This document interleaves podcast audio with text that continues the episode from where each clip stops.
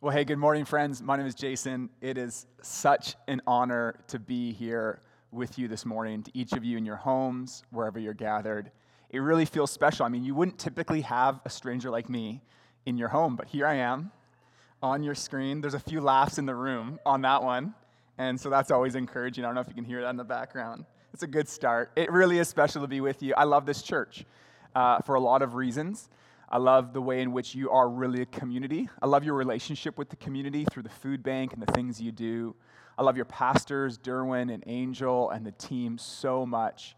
And I love this church because it's such a rich part of my story is being here. And am I getting a signal from you at the back? I'm not going to be able to interpret the sign language. So you're going to have to be just explicit with me. Okay, you're asking me to do this. We're good now? Thank you, Sean. Sean is a pro.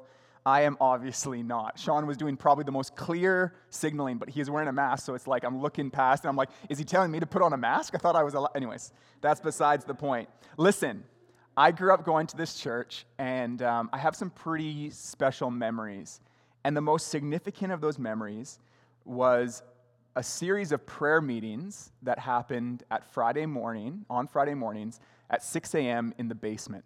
And I just snuck down to the basement, and it's cold. They're obviously not wasting precious resources on heating that right now. It's cold down there, and it's dark, but it's a very special place to me. And it was on Friday mornings when we'd go down there. And I was in high school, and I remember one of my youth leaders, whether it was Ben or Tara or Matt Lunt, would come and pick me up from home and drive me. And it wasn't just Hillside youth. It was youth leaders from Hillside and other churches that got together and invited students to come and pray. And every Friday morning, I would be invited and I would come, and not because I wanted to pray. I came because I liked my youth leaders and they invited me to come. And I remember consistently falling asleep on the floor downstairs. And it was the old carpet, not the new carpet, but I didn't care as a stinky teenager. And I would fall asleep on the floor, and I'd fall asleep to the sounds of youth leaders and other students crying out for our city, for our school, and our friends.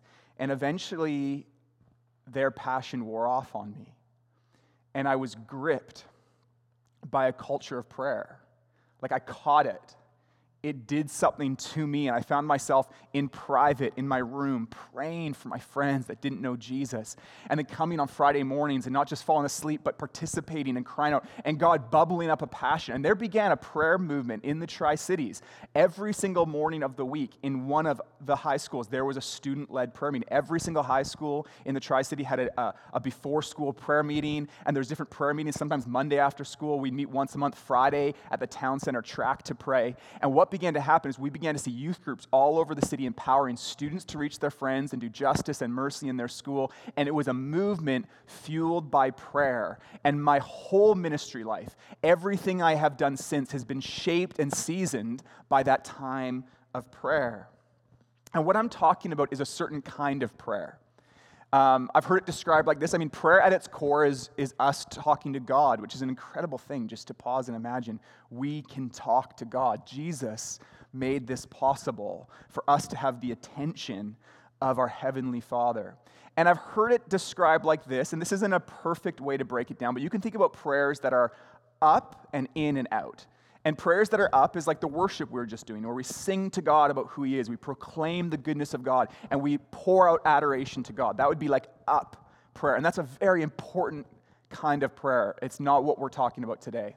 There's also sort of a prayer in, and it's not selfish, it's actually very good. God wants to do inward work, like a contemplative prayer where we meet with God, that abiding in Him and Him doing that internal work in our heart, reformatting the way we think to His kingdom worldview, that internal work. And so there's prayer up, there's prayer in, and that's an important kind of prayer, but we're not talking about that this morning. What we're talking about is that prayer out. That all throughout the Bible and in church history, there is an invitation to praying on behalf of others, praying for the needs around us, the things that we see on the news or in our community. Anytime you go, that's not the way it should be, and you cry out to God for that. That's that outward prayer. And just to be very clear, there's not a fine line between these things. They're deeply interconnected, that what we understand about God and what He's doing in here overflows into our prayers for others. So there's not firm lines between them, but that outward prayer is what I want to talk about today. And one of the words for that is intercession. I want to talk about intercessory prayer. And if you don't know that word, that's okay. Intercession means to intervene. To intervene. Intercessory prayer is prayer of intervention. One of my favorite kind of compilation videos on YouTube or on Instagram is videos of like dads saving kids. Well, let me give you an example. This actually happened. I forgot this. It didn't show up in my notes. But yesterday I was at the park with my daughter Millie, and I'm pushing her on the swing. She's 3. And it was busy enough at the park, and another boy walked past, and he didn't see like kind of the trajectory of the swing. And so Millie was going to just clobber this other young child. So then I grabbed Millie at the back so that she didn't hit the kid, and the dad looked at me and just went, like, good stuff. That's a dad win right there. What did I do? I intervened. If your son or daughter is walking towards something dangerous or about to grab something hot and you grab their hand, that's intervention. You know, sometimes my wife, she's very kind. If I'm about to say something, like put my foot in my mouth, she'll tap my leg. Intervention. You know, intervention's a powerful thing. We're talking about prayers of intervention. The idea is standing in the gap, standing on behalf of those you love, your family, your friends, your city, before God. Standing before God on behalf of a friend that doesn't know Jesus and saying, God, would you move in the heart of my friend? Would you extend your love and your mercy towards them? Those are prayers of intercession. And we see it all through Scripture. We see it in Noah, praying before God on behalf of the people of earth. We see it in Abraham, Moses. We see it in the prophets, standing on behalf of the world and the people of Israel, in this case, before God. We see it in the apostles. We see it in Paul's letters and his prayers. We see it in the disciples. And we see it in Jesus. Jesus did intercessory prayer. There's a number of places we could go. If you want to do this on your own, you could go to John chapter 17. Here's the kind of language you would hear in that whole chapter. He prays for you and for me and his disciples. He says, I'm praying not only for these disciples, but also for all who will ever believe in me through their message. So he's praying for those of us who are followers of Jesus. And this is what he says, verse 21 says, I pray that they will all be one, just as you and I are one. So he's praying to the Father for us. And here's the question I want to ask you. Does Jesus have the attention of his heavenly Father? Of course. And how do you think the Father responds to Jesus' prayer of request? Listen intently. See, Jesus stands with authority before God. And here is the great invitation. Please don't miss this. In Christ, we have been given his righteousness, which means right standing. We stand before the Heavenly Father like Christ. This is a great mystery. It almost sounds scandalous to say it, but in the same authority that Jesus had to petition the Father, we're invited in Christ to petition our Heavenly Father. And so you say, does God, the Father, the maker of all things, does he listen to us when we pray? The answer is yes. It's scandalous, it's wild, it's almost shocking, but it is how he has designed his kingdom work. And when we stand before God in the authority we have in Christ and petition for our children, for our city, for our world, we have authority before a God who listens. And this is our primary strategy as the church for building the kingdom. We love coming up with new strategies. What if we do this? Sometimes I think God's just like, no, it's not in your human effort. Yes, provide your best instinct. I love that we're using technology to get us online, but this is not solving the problem. This is not enough. Our primary strategy when it comes to bringing God's kingdom to earth, and Jesus is doing it, that's a certainty. But how do we partner with Jesus as we're invited? The primary strategy the church has is prayer. The church has lots of vocational responsibilities: to proclaim the gospel, to be love on display, to care for the widow and the orphan. These are explicit, and we should not forget them. But among the most essential of our responsibilities as followers of God is intercessory prayer. And it's possible, and you've seen this in your own life, there's a way for life to squeeze out the most essential things. Have you noticed that?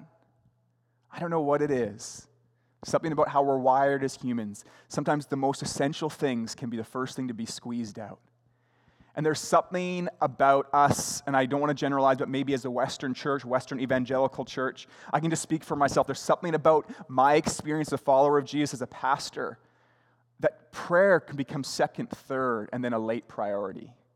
We can say things like, oh, there are those who pray, but that's not my responsibility. And I do think God brings intercessors to the church to raise the climate and raise the bar and give a disproportionate amount of attention to it. I believe that. He's designed the church that way. But all of us are invited to intercessory prayer.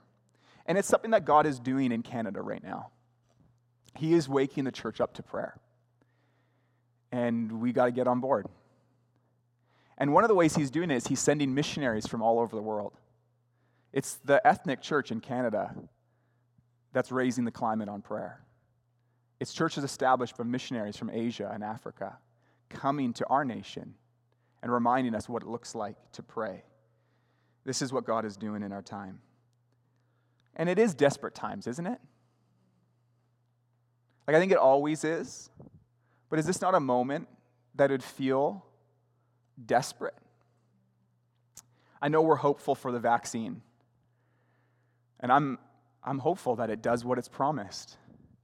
And that we'll see an end to this stage in the COVID journey. And I know for a lot of people, following the elections in the States, people put hope that when this thing changes, then maybe the world will be different.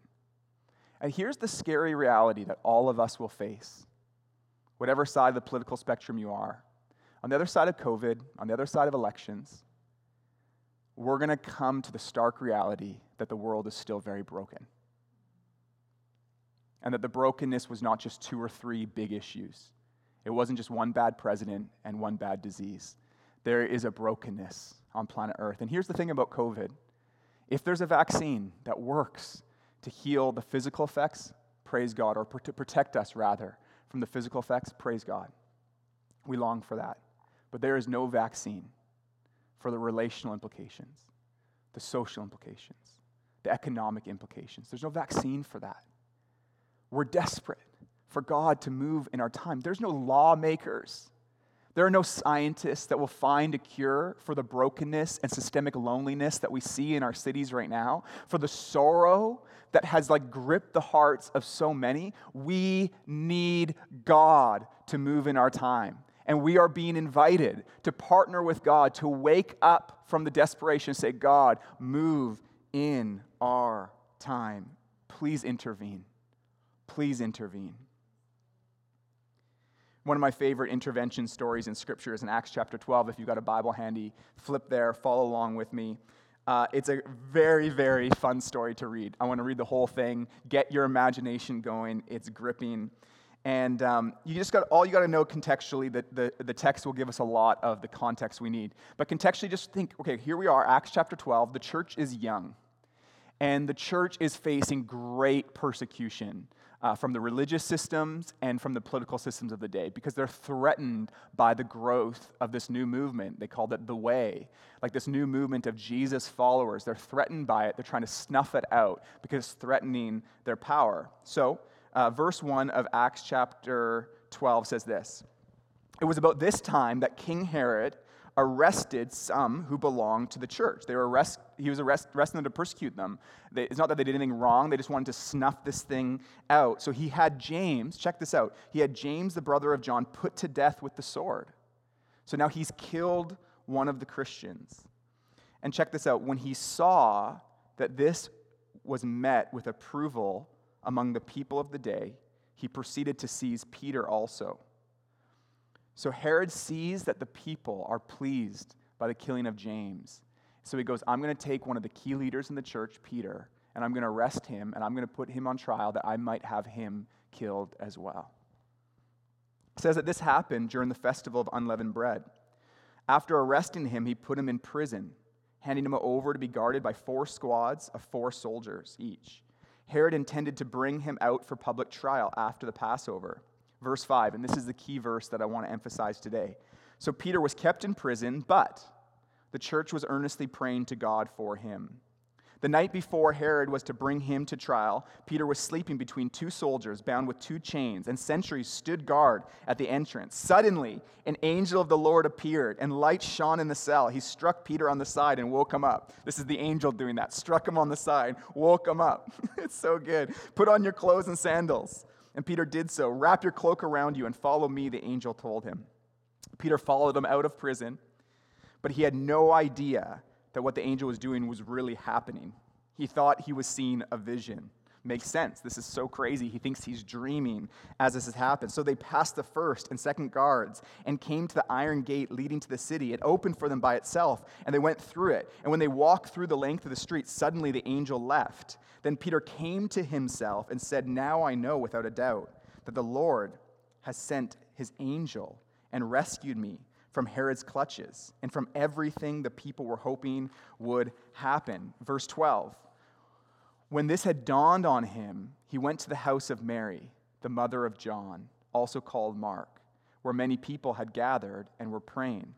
Peter knocked at the door of the outer entrance, and a servant named Rhoda came to answer the door. And when she recognized Peter's voice, she was so overjoyed that she ran back without opening it and exclaimed, "Peter's at the door. You're out of your mind," they told her. Did you see what just happened there? She's so pumped. I got to just talk about this for a second.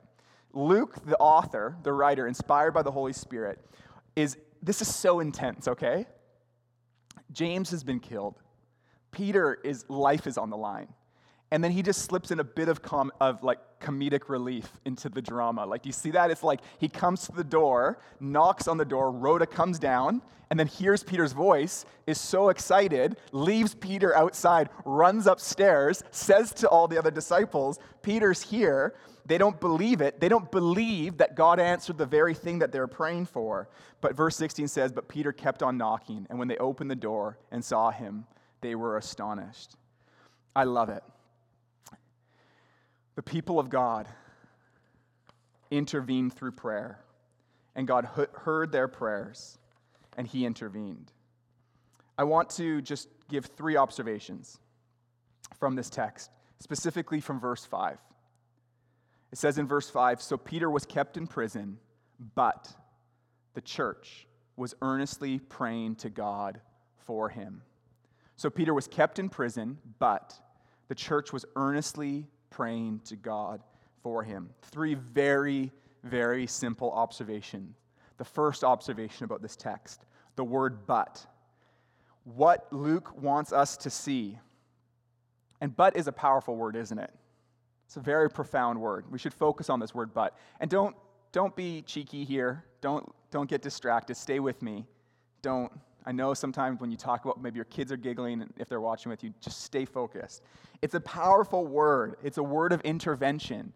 "But" shows up in the story and changed the trajectory of the story. Here's what Luke wants us to see. You read it later. You hear it in the narrative. He lays out what happened to James and then says that this pleased the people, and Herod thought, "Man, I got to do more of this." So what Luke wants us to see is that Peter is on the same trajectory as James. He's on the same trajectory as John's brother James. But the people of God prayed. Peter was on his way, the leader of the young church, on his way to death. But the people of God prayed.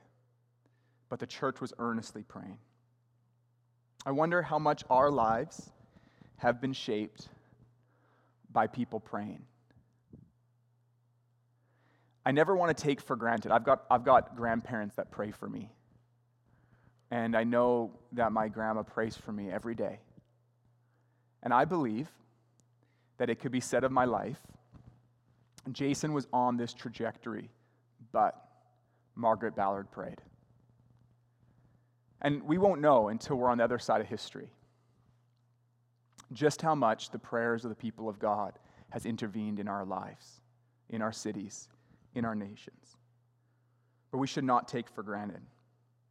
And what would it look like for you and I to put a "but" statement in our families, in our friends, in our businesses, Our business was on this trajectory, but the owners humbled themselves before God and prayed. Their family was on the edge of destruction, but they got before God in humility and prayed. The first observation from this text is the power of the word but. The second observation, very simple.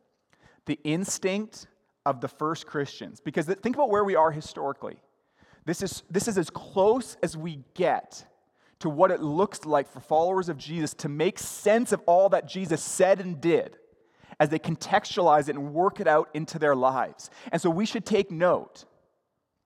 What did the first Christians do in response to a situation like this? Their instinct was to pray. Lots could be done. They could petition government officials. They could do all sorts of things. And we don't know that they didn't do those things. And I'm not saying that it's wrong to do those things, but among all of the resources at their disposal to respond to Peter being in prison, their instinct was to pray earnestly for God to intervene. And so I have to ask myself the question, what is my instinct when I see trouble? What's your instinct when you see trouble? What's your instinct? What's the instinct?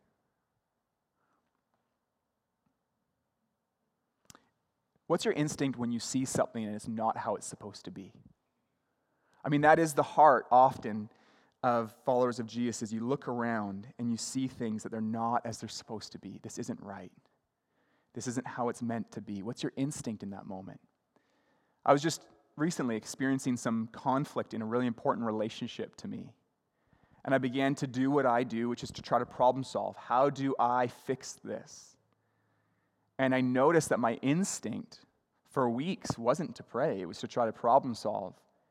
And then there's this moment where I go, oh, I have to bring this to God in prayer.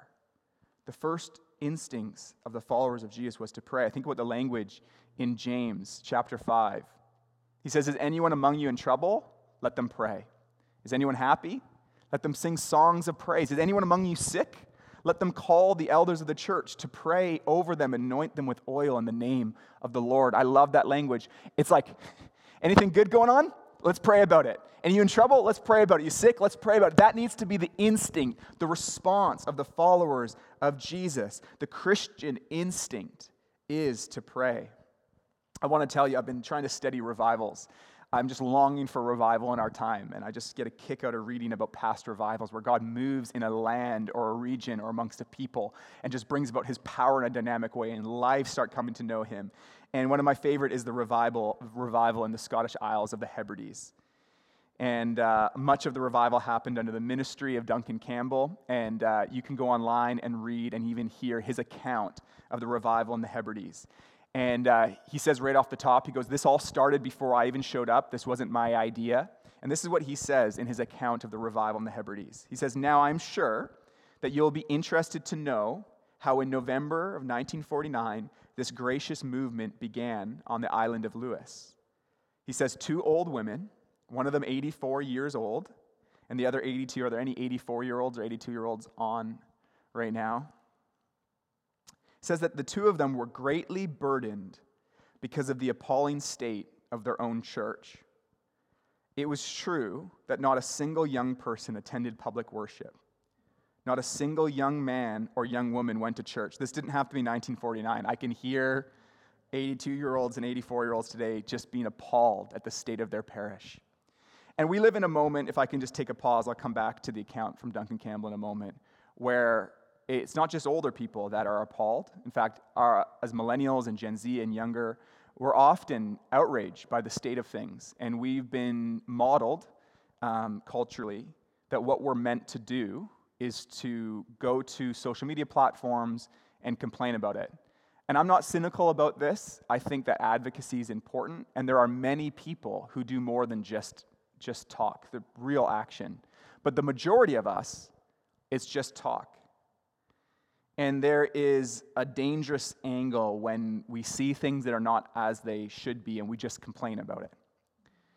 So this is what it says they were appalled by the state of things. Not a single young man or woman went to the church. And those two women were greatly concerned, and they made it a special matter of prayer. Like the first Christians, their instinct to a moment of this is not how it should be was prayer. They were so burdened that both of them decided to spend time in prayer twice a week. On Tuesday, they got on their knees at 10 o'clock in the evening and remained on their knees until 3 or 4 o'clock in the morning. Two old women in a very humble cottage. So the two of them kept meeting for weeks. And then one of them had a vision while they were praying. And in this vision, they saw the church filled with young people and a minister who they did not know preaching to them. So they called their pastor, and they decided to invite more people to pray. Their pastor was like, why don't we call more people around this to pray? And at one of their prayer meetings, which was quite small still, God poured out his spirit and spoke through a vision to one of the young men. Later on, Duncan Campbell would find himself on the island, and on his first night there, at the prayer meeting, this is the account. We got to the church about 8:45 to find about 300 people gathered. I gave an address, he said. Nothing really happened during the service. It was a good meeting. There was a sense of God and a consciousness of his spirit moving, but nothing beyond that.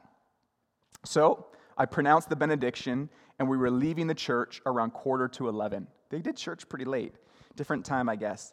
So he's just saying, like, it was good. Yeah, I think God was there, and we had a good time, but nothing special was really happening. So we pronounced the benediction, and we're leaving. He says, just as I was walking down the aisle, along with the young deacon who had read the psalm in the barn, referring back to the vision that happened earlier, he suddenly stood in the aisle, and looking up to the heavens, this young man said, God, you can't fail us. God, you can't fail us. You promised to pour water on the thirsty and floods upon the dry ground. God, you can't fail us. Soon, he was on his knees in the aisle praying, and then he fell into a trance once again. Just then, the door opened. It was then 11 o'clock. The door of the church opened, and the local blacksmith came back into the church and said, Mr. Campbell, something wonderful has happened. Oh, we were praying that God would pour water on the thirsty and floods upon the dry ground. And listen, he's done it. He's done it. When I went to the door of the church, I saw a congregation of approximately 600 people. Where had they come from? What had happened? I believe that very night, God swept by in Pentecostal power, the power of the Holy Spirit, and what happened in the early days of the apostles was happening in this parish. Over 100 young people were at the dance in the parish hall. They weren't thinking of God or eternity. God was not in any of their thoughts. They were there to have a good night when suddenly the power of God fell upon the dance. The music ceased, and in a matter of minutes, the hall was empty. They fled from the hall as a man fleeing from a plague, and they made for the church. They were standing outside, and they saw lights in the church, and that it was a house of God. So they went in. I love that. And this marked the beginning of a profound move on the Isle of Hebrides. And it started because two women, an 82-year-old and an 84-year-old, said this is not how it should be. And they contended before God for their friends and for their city in prayer. Their instinct was to pray. And I feel that discontentedness, don't you? That discontent that says, where are the young people? Or there's so much division. And maybe it's more personal, it's something in your life, but you feel that discontent. There's a healthy, holy content in Christ. Paul talks about being content in all circumstance, but there's a holy discontent. There's a holy discontent. It's like when Jesus in recorded in Matthew, when he's preaching the Sermon on the Mount, and he's doing the Beatitudes, and he says, blessed are those who mourn. That language of the mourner is like the person that looks around and mourns that the world is not how it should be. One commentator called them aching visionaries. They ache for the vision of the kingdom to invade our land. And there is something to be said about the Christian aching visionaries. And he says, blessed are those who mourn, for they will be comforted. There is a longing and a holy discontent that says this is not how it should be, that drives us to prayer, that drives us to go to that place of prayer. First thought, the word but. Second, their instinct was to pray. Third, they prayed earnestly. It says that they prayed earnestly. And this word, the same word translated for earnestly here, is the same word used by the same author, Luke, in chapter 22, of his gospel. And this is in the Mount of Olives. This is where Jesus knows that he's going to die. and he prays that, he says to the Father, like, if it's possible for this cup to be taken from me, take it. And it says that he prayed earnestly. He prayed earnestly. Same word. It's connected to the same word used in Hebrew in Psalm 63, where the psalmist talks about being desperate for God, seeking him earnestly, like someone seeking for water in a dry and parched land. Earnest prayers. And earnest, passionate, consistent prayers go against all of our Canadian sensibilities, don't they? We're just cool. Just keep it cool, you know. God, if you want to, you know, whatever you want to do. There is a biblical principle to passionate prayer that moves the heart of God. You see it through Scripture. You see the prophets prayed this way. The apostles prayed this way. Jesus prayed this way. Passionate prayer. And I'm not talking about style. I've been in Catholic prayer meetings and Pentecostal prayer meetings in South America, in Europe, in Canada. I'm talking about what happens when the people of God are gripped by the heart of God for the world around them, where they believe the biblical worldview that says that we are invited to partner with God in prayer. If I had more time, I'd want to talk about how there is a bad worldview, a bad theology that has seeped in to your life and my life and caused us to believe that our prayers don't make a difference. And here's my only challenge. If you've found yourself shaped by a theology that says, like, you know what, at the end of the day, because God's sovereign, therefore our prayers don't need to be passionate or intentional or often, then I want to challenge that. Because yes, God is sovereign, but he's sovereign over his sovereignty. And in his sovereign design, he's invited us to partner with him in prayer. And I would just ask this, the reformers, and or don't even go reformers, let's go Bible, the prophets, the apostles, those who are shaping your theology, how did they pray?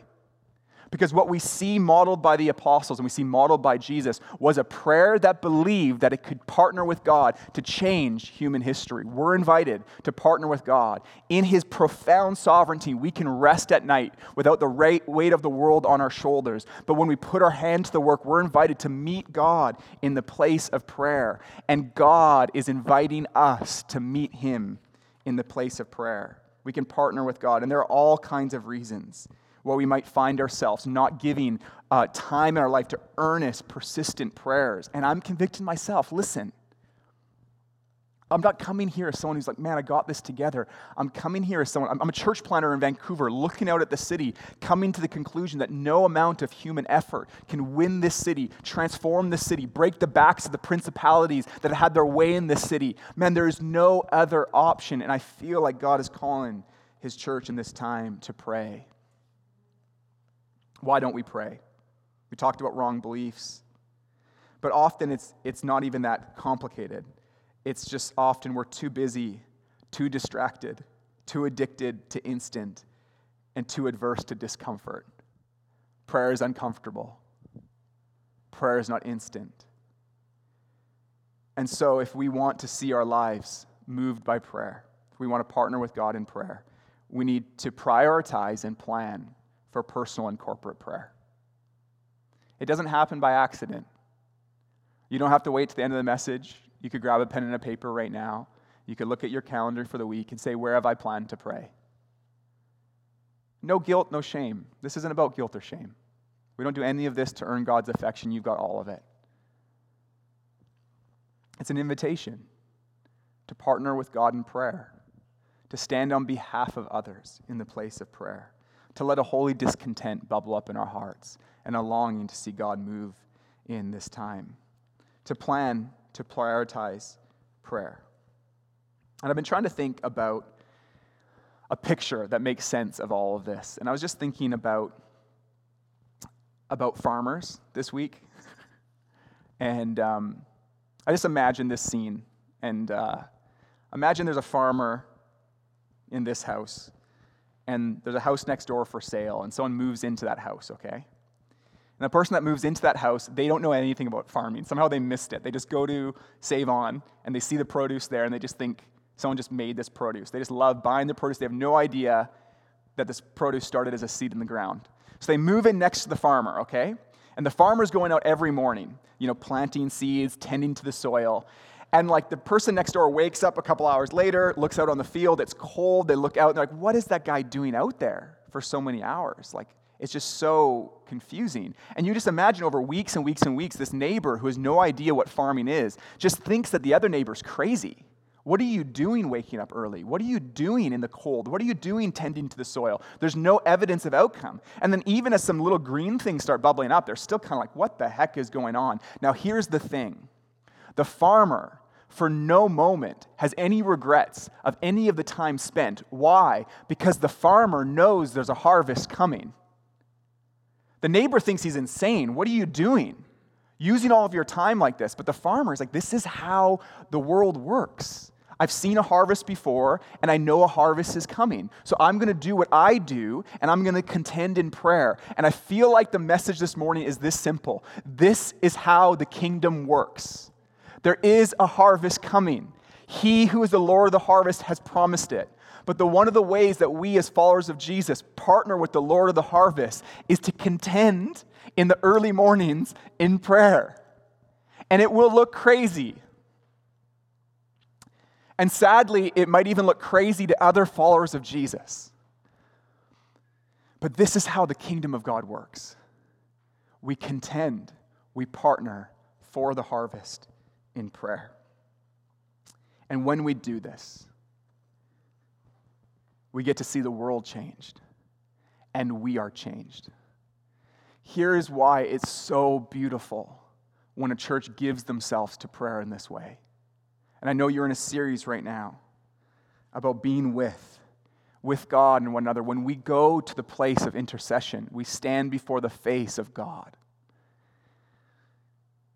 And every time we go towards God in prayer, we remember this is possible because of the finished work of Jesus. And as you go to that place in prayer, you're reminded again of the countenance of our Heavenly Father who looks at this world not with anger, but with kindness and love and longing, who looks at you and I with great love in his eyes. And when we go to that person in prayer, when we go before God in prayer, we're changed by him. And he softens the callous off our heart. He touches our eyes with eyes of compassion, and he makes us like him. When the church is a praying church, it's a church becoming like Christ in this world. And that's what he's calling us to be. Let me pray. God, thank you so much for this time together. God, what I want to ask you is that my impassioned plea towards prayer,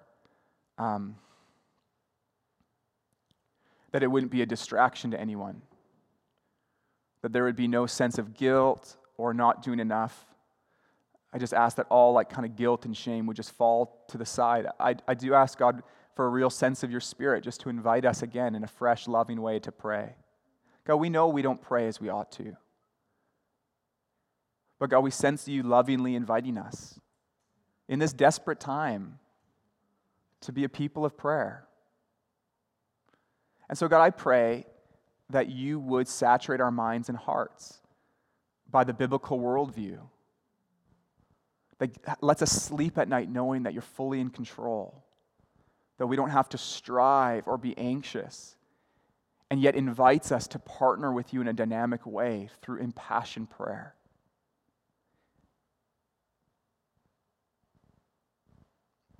And God, we just ask that you move in our time. God, you see the brokenness in our nation and our world. And for many of us, way closer to home in our own families. So God, I want to pray for the mom and dad right now who maybe has lost hope because they've been praying for maybe their son or daughter or some cause for so long. God, I pray you would renew their hope. God, you would strengthen their faith, that you have their faith, that they would know that you have not forgotten them, and that you hear their prayers, that you would renew our faith. God, forgive us for the pride of self-reliance. God, forgive us for the moments when we sometimes think, I think we've got this. God, we just confess this morning, we do not have this. We need you. We're desperate for you.